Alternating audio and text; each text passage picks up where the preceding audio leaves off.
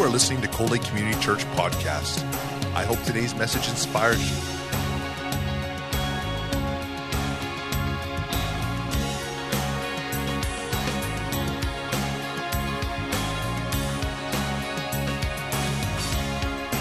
Cold Lake Community Church, a place where families come together. Thank you so much. Good morning. You're all looking lovely today. I'm excited to be here. I'm going to, mm, I don't know what I'm going to do with this. What am I going to do with this, Gordon? I'm going to give it to you. Sorry, well, yes, I do. Okay. Well, how is everyone doing? Good. That was good worship. I was blessed. Big time blessed. Um, I'm really, really excited to be here with you and share um, what is on my heart. Um, when Pastor Lance contacted me in regards to being with you on this particular morning, I just loved the vision that he had for you this month. And just as he has explained, um, you know, you guys are through the month of December going through a season of hope. And um, as Pastor Lance said, you've already touched in um, hope in salvation. And this week I'm here to encourage you in hope in adversity. Um, I have to admit, I knew ahead of time that Pastor Lance was going to be contacting me in regards to speaking on this um, topic because my sister in law, Grace um, McClellan, here, kind of ran it by me and said, Hey, what do you think about this? And when when she asked me and kind of ran it past me, she actually said, How would you feel about uh, speaking on hope in tragedy? And at first I was like, Oh, hope in tragedy? It kind of felt like a little bit of a, a slap in the face, almost because in order for one to be able to talk and speak on such a subject, you would have have to like almost been given a license to be able to do that. You would have to have gone through a tragedy of sorts. And when I look back on my life, I, I certainly don't see any tragedy in it, although I have had people come up to me after sharing my story and, and stuff like that and say, It's such a tragedy. And my response is always, No, it's not. It's full of hope. But I certainly don't see my life as tragic. And as Pastor Lance already mentioned, in the wake of everything that happened this week in Connecticut, I certainly know that my life is not a tragedy. Um, so I asked Pastor Lance if we could change the word to adversity because it sounds less tragic. So, today's topic is hope in adversity. And when I sat down um, to prepare for this morning, I kind of did my own little challenge to myself to say, Kristen, what, what does hope mean to, to you? Uh, what's your own little definition of it? And uh, two things kind of came to my mind. Um, I thought, you know, well, hope is like something good that's, that's yet to come. Um, and it also kind of made me play the word association uh, game. And for some reason, the word hope also made me think of the word light. Um, when I actually did look it up on the dictionary, I discovered that I wasn't too far off on my, my own self uh, definition. Um, the dictionary says that uh, hope is the feeling of um, what is wanted can be had. Um, it's to look forward to something with desire. Or, and the third thing that it popped up was to believe, desire, and trust. Um, so I'm going to share my story with you, and I want you to journey with me. Um, and we go back to the year 2008. That's where we're starting. So, spring 2008. I was due with my first baby. I was one month away from having my first child. And I had had a very good, healthy pregnancy. And in my nosy, excited momness, I decided and uh, to ask my doctor, please, can I have one last ultrasound, you know, just to see baby before he actually gets here. Um, and it was only one month away, so usually they don't give you ultrasounds that that late um, especially if you've had a good, healthy pregnancy. There's no need to have an ultrasound. But for whatever reason, thank you, Lord, he obliged and said, sure. And it actually, um, the ultrasound actually revealed that um, baby had some brain abnor- abnormalities. Um, that led to a lot of doctor's appointments for us. Um, and my husband Mike and I had a lot of questions for these doctors, and they couldn't even give us answers because they didn't know what baby would be like until baby got here. And so we had our first son, Beckett, on May 17th, 2008. And as Beckett began to grow, we discovered he was this wonderfully bright uh, little boy. Um, but when he was one month old, he had an MRI done, and his MRI revealed that he has a small cerebellum. And your cerebellum is, is um, in Latin, it means the, the, little brain, and it's a section of your brain at, at, the back here. And it's in charge of your fine motor skills and your, your coordination, and um, gives you the ability to just do things with, you know, grace and ease almost. And, and that was not going to be the case for, for Beckett. And even to the age of um, four and a half that he is right now, he still is unable to walk. He's unable to stand independently because your cerebellum is what gives you your balance and is able to make you stand. Um, but when we first heard that this was, this was the case, we didn't know that Beckett would make as much progress as he had as he has now. Um, and that was something that was really hard. And at the time, you know, I had grown up in church my whole life. I was practically born in a pew. Um, but as I got older, church really had kind of become just the Sunday morning hat that I put on. And then on, on Mondays, I just took it off and kind of did my own thing. But in the actual moment of being faced with something that was this harder than what I was willing to, to almost prepare for, um, I felt that I was forced to be to, to acknowledge that maybe my faith really was only as strong as the Sunday morning attender that I had become. Um, it was the first time ever that life had really challenged what I knew of faith and what I knew of God. Um, and it, as it turned out, I didn't really actually know that much about faith or what it looked like or what it meant to really trust and believe in God. I can say because of my upbringing and Sunday school and stuff like that, I did have a few familiar verses from the Bible that I could just pull quickly, and one of them was Hebrews 11:1. What is faith? It is the confident assurance that what we hope for is going to happen. And I'm going to pause my story right here for a moment, and I'm just going to point something out, just a highlight almost, um, because it's something that I've discovered in my journey. And I didn't really realize it until now, looking back in hindsight. But it's something that's a decision that started at the beginning of my journey, and that's why I'm highlighting it now, because this is the beginning of my story. So, as Hebrews 11:1 says, um, you know, uh, what is faith? It is confident assurance that what we hope for is going to happen. Your two key words in that verse are faith and hope. They almost need to like coexist together. And when you actually look at the word faith in the, in the dictionary, it says uh, faith is confidence or trust in a person or thing, belief that is not based on proof, or belief in God. Uh, life is made up of a series of events and choices, and it was at this beginning point of my journey that I made the choice and to make every effort to have faith in God and choose to put faith in Him. To have Him be a part of every day, no matter what it looked like. And it wasn't easy, and it took a lot for me to say, Okay, God, I trust you with my baby and how he grows and how he turns out and I'm just going to trust you. And so Mike and I continued to put one foot in front of the other, and we did pretty good. We started to read our Bibles more and more and really seek out God, and, dis- and we discovered verse like, verses like, These things seem impossible with man, but with God all things are possible. And that God is loving and kind and patient and slow to anger, abounding in love, and that Jesus came to give us a future and a hope.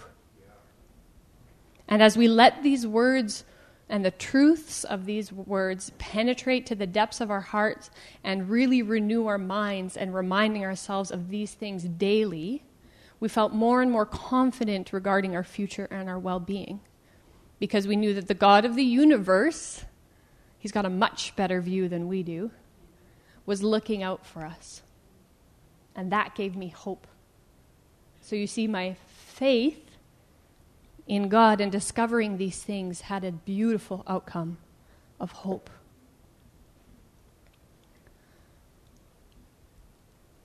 Hope is the direct result of faith. And as Beckett grew, we could see God's hand and faithfulness because the, our little man was doing so, so well, and he is still doing so, so well. You guys, I just have to tell you, um, I know Beckett, like he walks with a walker and he doesn't walk independently, but we do little exercises with him because, you know, we believe that he is going to walk one day. And the other day, he stood up all by himself for seven seconds seriously, I was blown away and so excited. Anyways, that's just really exciting. Um, okay, we're going back to 2008. So Beckett is now around, he was born in May, take us to December 2008.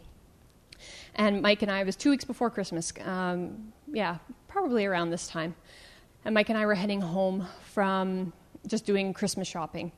And it was really windy and it was it was just blustery and cold, and we, were, we do a lot of highway driving. And um, we were trailing behind a few cars, and one of the cars in front of us started to swerve, and it actually hit a car head on that was oncoming, and we witnessed a head on collision. And Mike and I pulled over instantly, and Beckett was asleep in the back seat, left the car running. I was instantly on the phone. We were both running to the ditch. I'm calling 911 and uh, Mike, he's a firefighter and he's an EMT, and so he was passing along information to me to give to the dispatchers. And it was this 50 year old woman, no pulse, we might need stars, for sure the jaws of life. And as I, you know, relayed this information to the dispatcher, I eventually just handed the phone to Mike, and I s- went to go and seek out the other person who had been involved in the accident. Um, and it was a young girl who was about 18 and when I found her, she was standing in the middle of, of, of the road almost on her phone with her mom.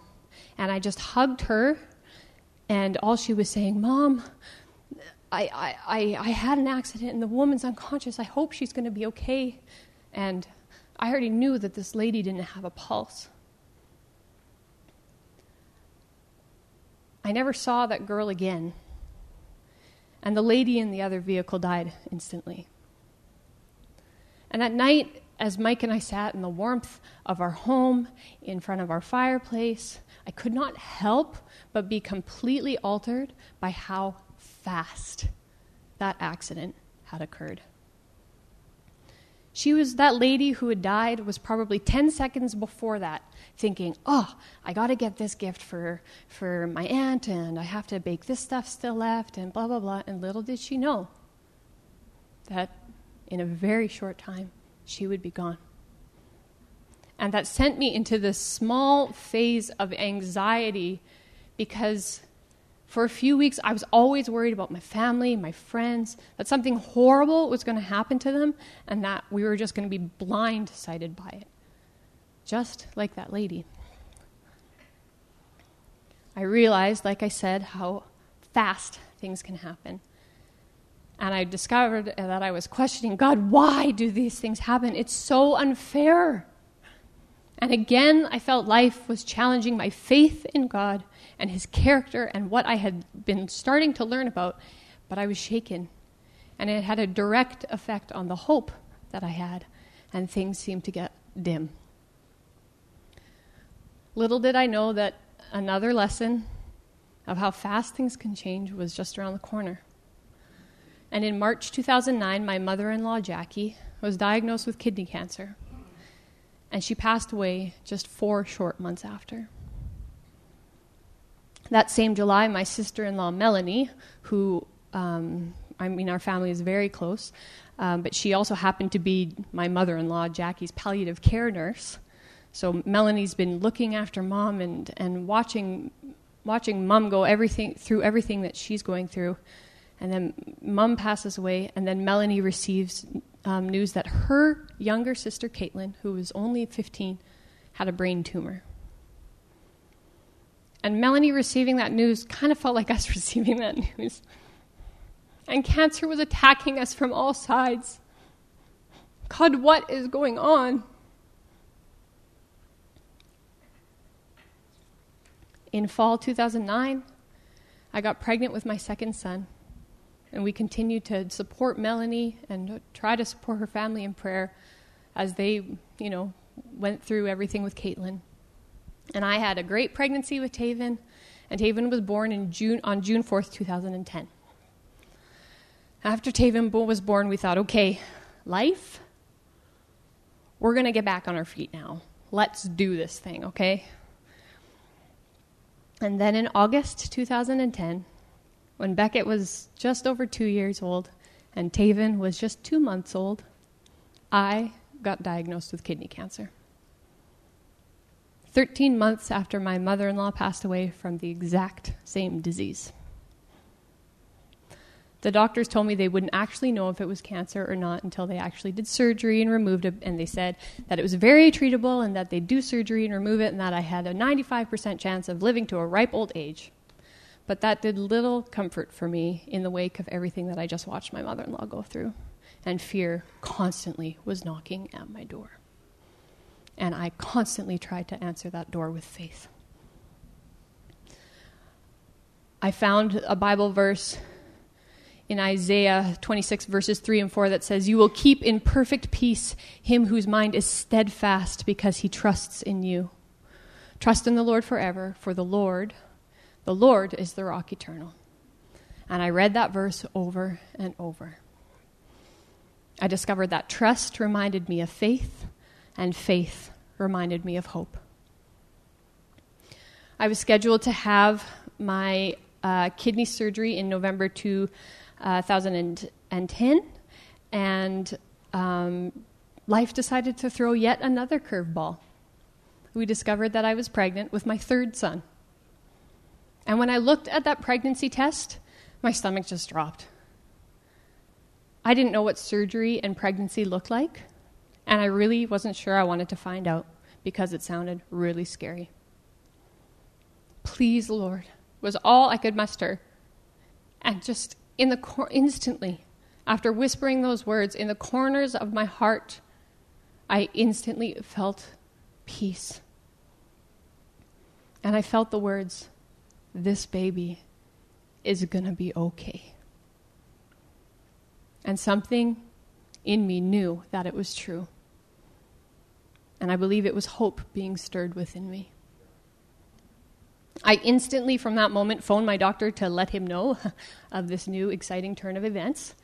And he um, called me later that night with a list of options. Um, a, I could wait to have surgery until after the baby was born, but then I would possibly miss my chance for a cure and die.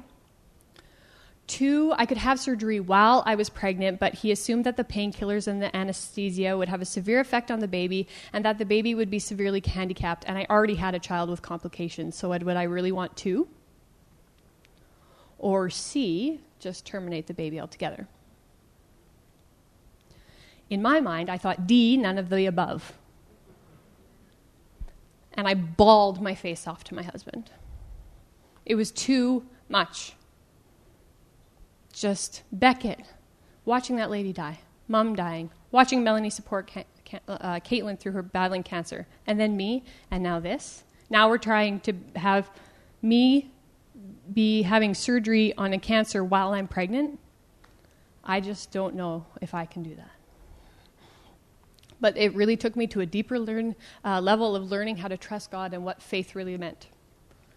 I had my surgery on February 1st, 2011, while I was five months pregnant, and everything turned out really well. Um, my doctors said that um, the tumor and, and was gone and that all the margins around it were clear, and this was really, really great news. Then in May, Caitlin, my sister in law, Melanie's baby sister, passed away at the age of 17.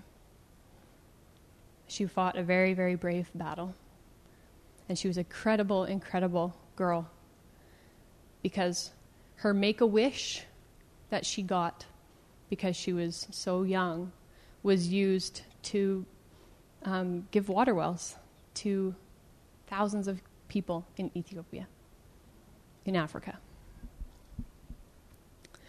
Um, my third son, Beckett, I mean, I can't even keep them straight, seriously. They're all too close together and they all drive me crazy, and I'm just going to call them by numbers.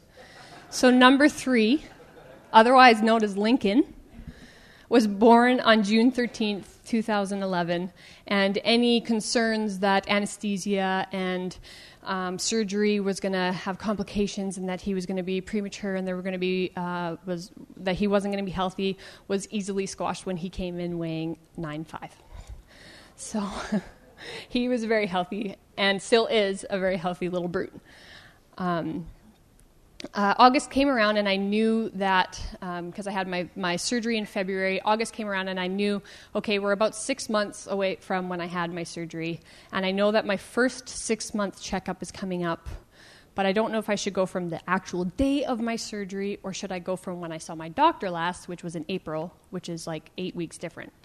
So I phoned the doctor and said, When do you want me to come in for my, my checkup? My first checkup, because once you've been diagnosed with cancer, you go for routine checkups all the time. And they said, Oh, come in October. And I was like, It's August, I'm coming now. and um, it's a good thing that I did. Because even though I, in my heart, wanted to go in there and have them check everything and say, "You, everything's good and awesome. You can be sent on your merry way." Uh, that's not what happened at all my ultrasound uh, revealed that I had some very swollen lymph nodes around my kidney that looked suspicious. And a further, a further CT scan showed um, that the cancer was back and that had spread to my lymph nodes, my spine, and my left lung.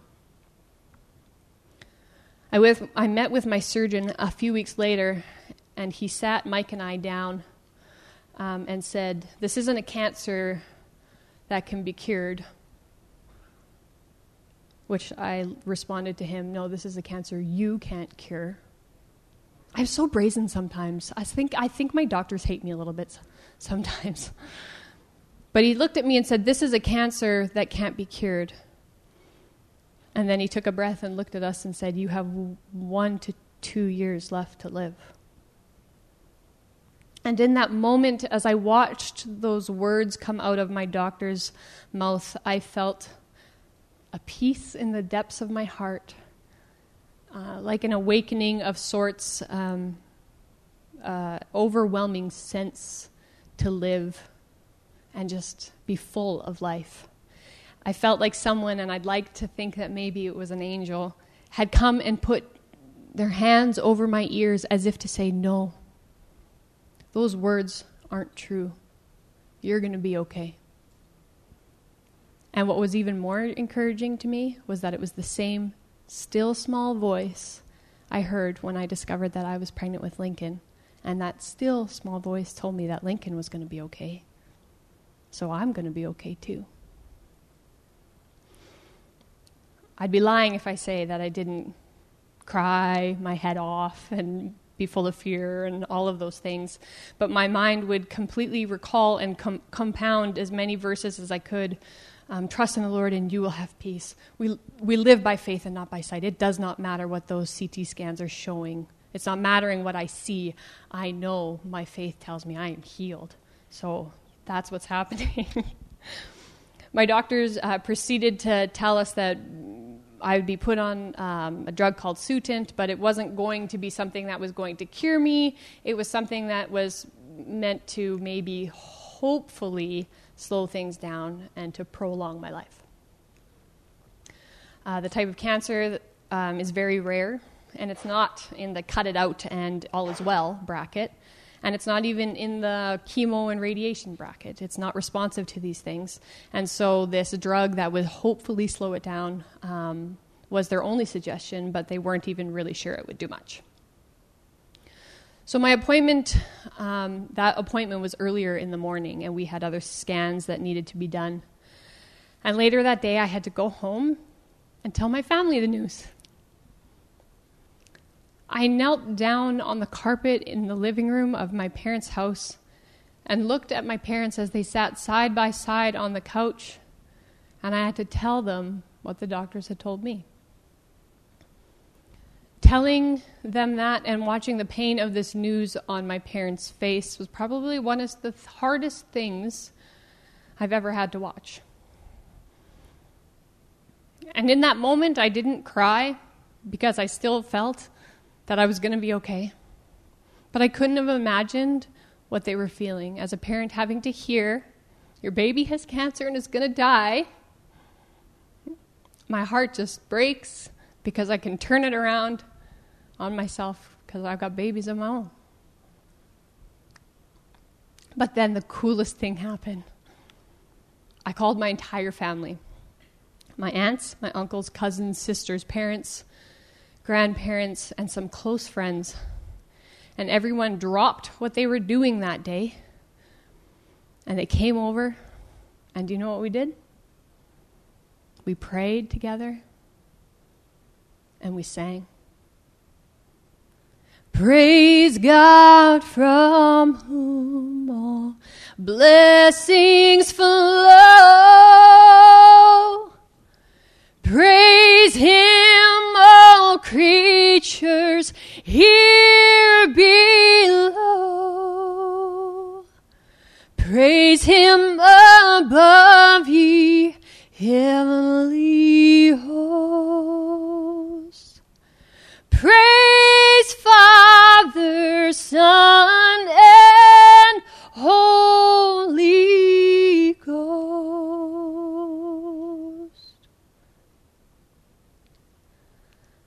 I never felt so proud of being a part of my family as that day. And the faith that had been passed along to each one of us, I quickly realized that Mike and I were not alone in this. Even when everybody left, I found myself saying, Well, that was a good day. And my husband looked at me like, You are out of your mind. like, what is wrong with you? But that wasn't me. I don't believe a statement like, That was a good day on a day when someone's told you you're going to die in X amount of years is done or said in, in your own power. That, that, was, that was my faith in God and my God at work in me, giving me strength. So, in the days after, Mike and I and my family members went on the journey of what do we do now? The doctors told us that this isn't like this isn't a normal treatable thing. What do we do? And I said, Lord, if we are supposed to do some alternative or natural therapy, oh, seriously, you're going to have to really make this obvious. Please just show us. If I'm supposed to take the Sutent and you're going to use it, then fine. Just please make one thing stand out more than the other, please. And He did. God provided and prompted our journey through divine, just craziness. I can't even get into it because I swear, for me to compress my four and a half years into this amount of time, I'm trying my best. And if I go over, I'm sorry. Um, but just these events that, and they all they all pointed to one specific type of therapy, um, and it completely changed the way my life was ever run. This protocol, this natural therapy that we had felt led to, took discipline. It was it's honestly the hardest thing I have ever done. And it didn't only just alter my life completely, it altered my parents and my husband and my kids. We had to move in with my parents because of just the craziness of preparation to follow the protocol requir- required. And I remember so many times being, I was 28 at the time, um, I was this young, like mom of three, I'm 29 now, so, um, but I was just be crying because I could hear the boys playing or in the yard or like doing all this stuff, and I felt like I was missing out on it. And it seemed so unfair. Why couldn't this have been a cancer that was that conventional medicine could have fixed? But God provided strength every single day, and He has continued to do so every single day. He also supplied opportunities that I would have never imagined. I was asked to perform and speak and share my story at the 2011 Edmonton Singing Christmas Tree, which that in itself um, is pretty cool because it, it's held at the Jubilee Auditorium in Edmonton, one of the biggest stages there are. Um, but I also got to write my own song for it.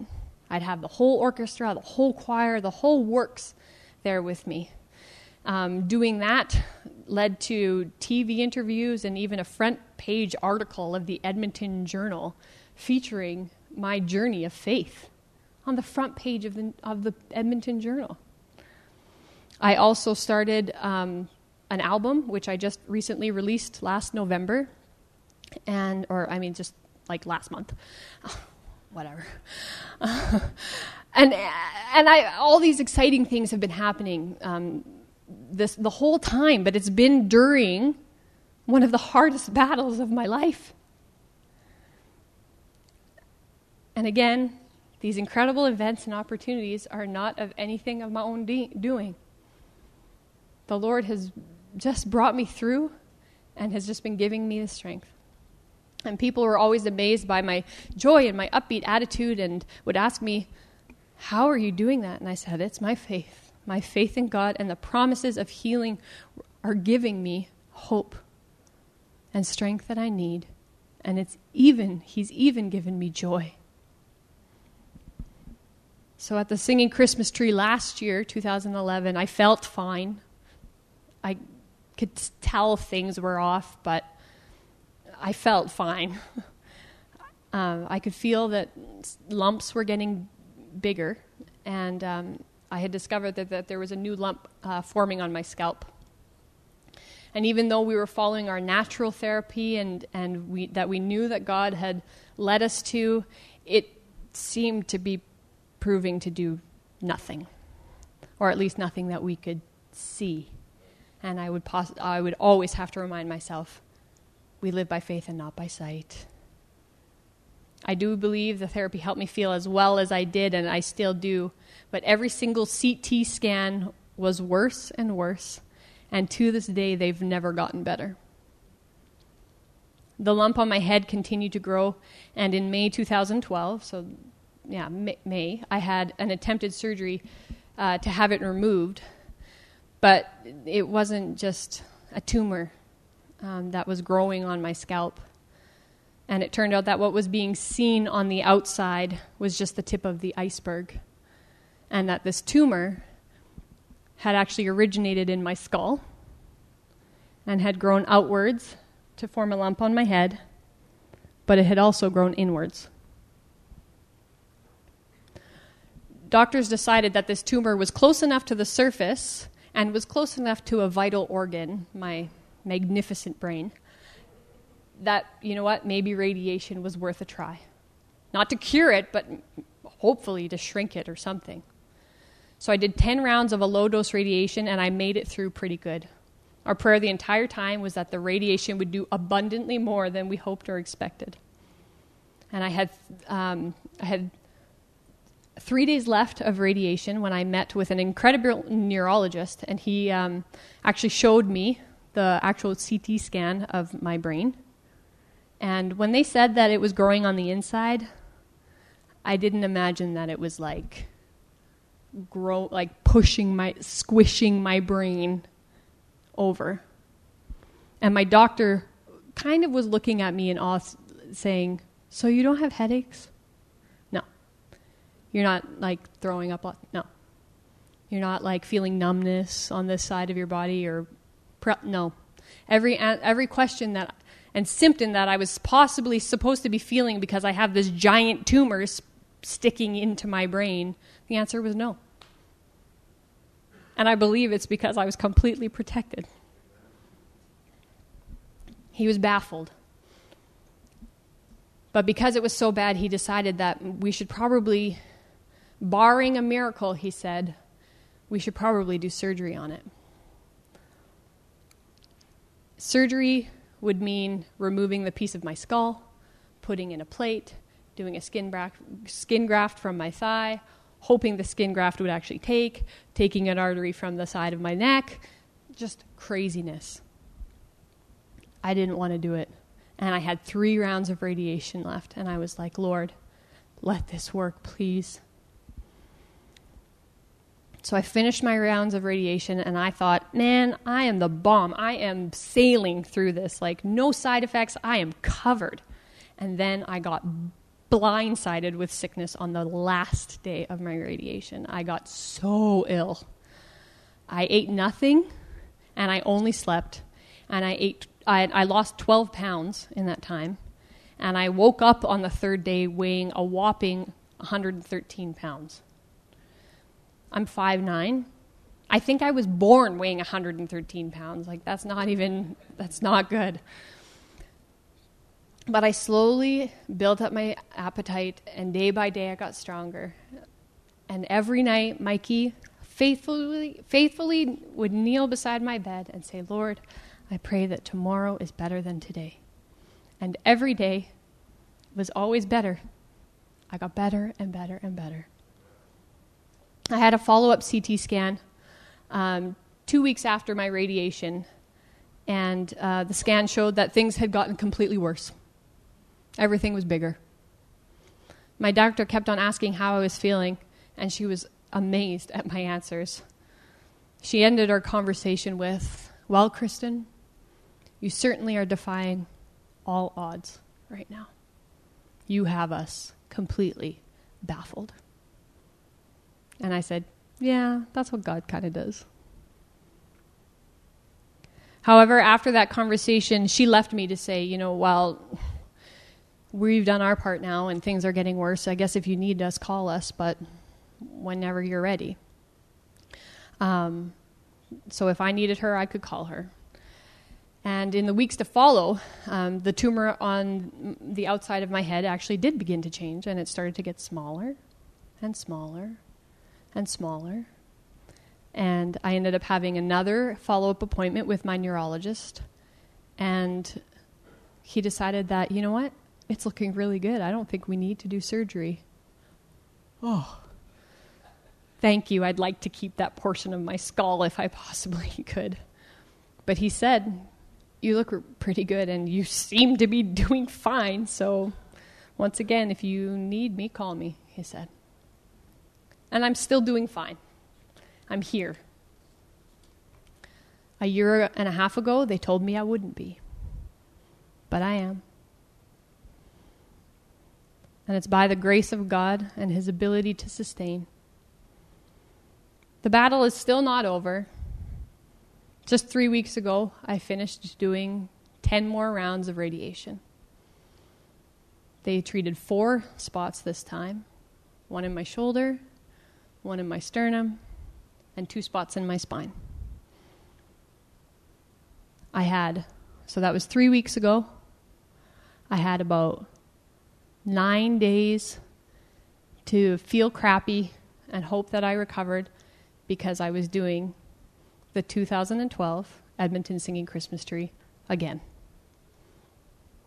And so last weekend, I was on the Jubilee Auditorium stage singing my heart out. And I believe that it is by the strength of God. He is able to do abundantly more.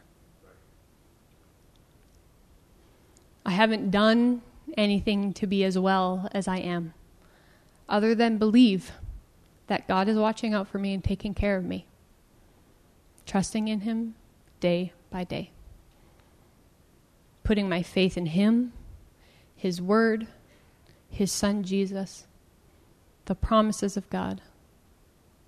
And the result has been hope, joy, strength, peace, and so much more. And it all began with a choice. At the beginning of my journey, I said, Nope, I'm going to put my faith and my trust in you, God. And the result was hope.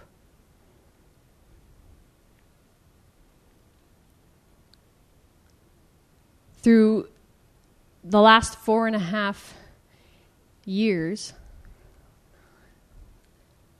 it's been, it's put my, it's taken my faith to a much deeper level.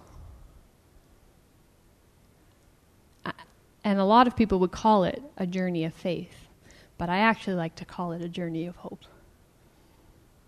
Because I believe I'm going to be healed. Because that's what God's word says. And if He said it, this is going to be done. I don't know when, I don't know how, but I'm just going to wait. And um, as I close, I'm going to actually share a song with you from my album. Uh, and it's actually the Christmas song that I wrote last year for the Edmonton uh, Singing Christmas Tree. And some of the lyrics of the song are uh, Well, that baby in a manger, he made a path and he made a way to bring you hope for tomorrow and strength to face each day.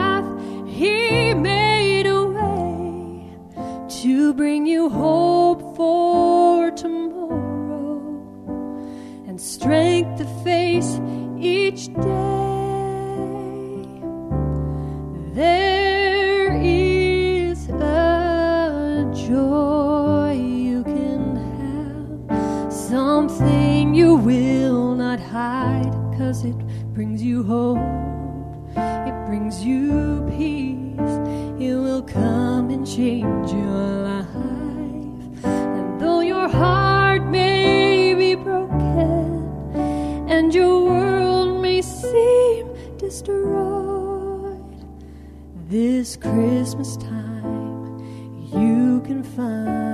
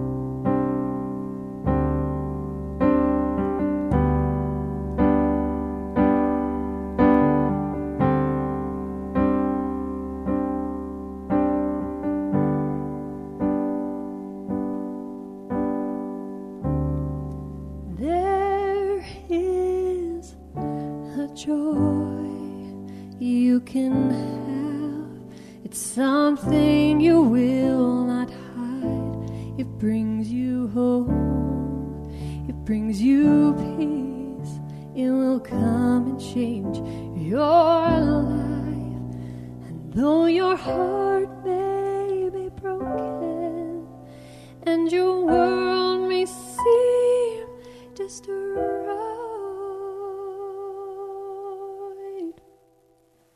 that precious child, he can bring you joy.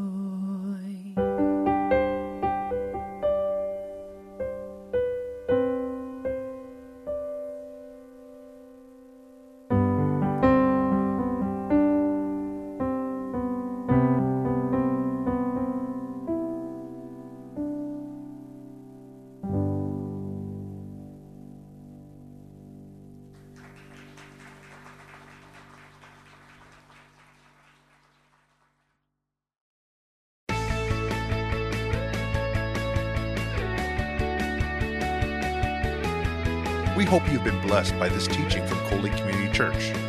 Thank you for your continued support of this ministry.